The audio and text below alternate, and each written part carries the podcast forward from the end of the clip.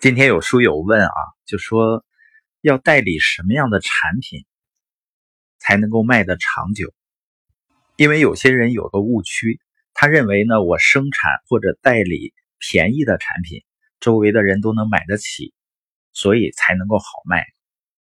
但是你想想看，在白酒里面，是代理茅台的那些经销商最赚钱，还是代理那些不知名品牌很便宜的？白酒的人最赚钱呢。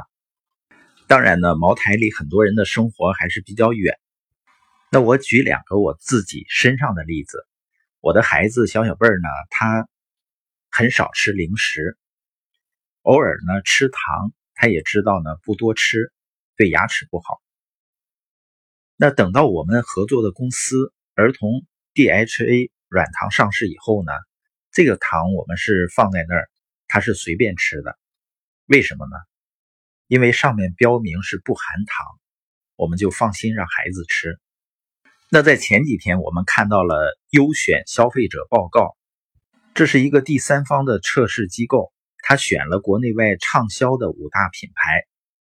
报告的结论呢，唯一不含糖的就是小小贝儿吃的这种，而且呢，性价比还最高，就是同样花一块钱，我们这个含。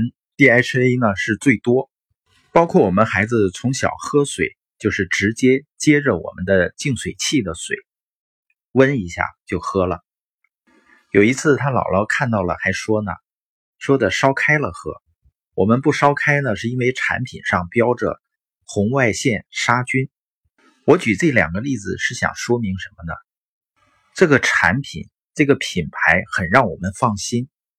所以说，普通的公司卖的是产品，伟大的公司卖的是安心。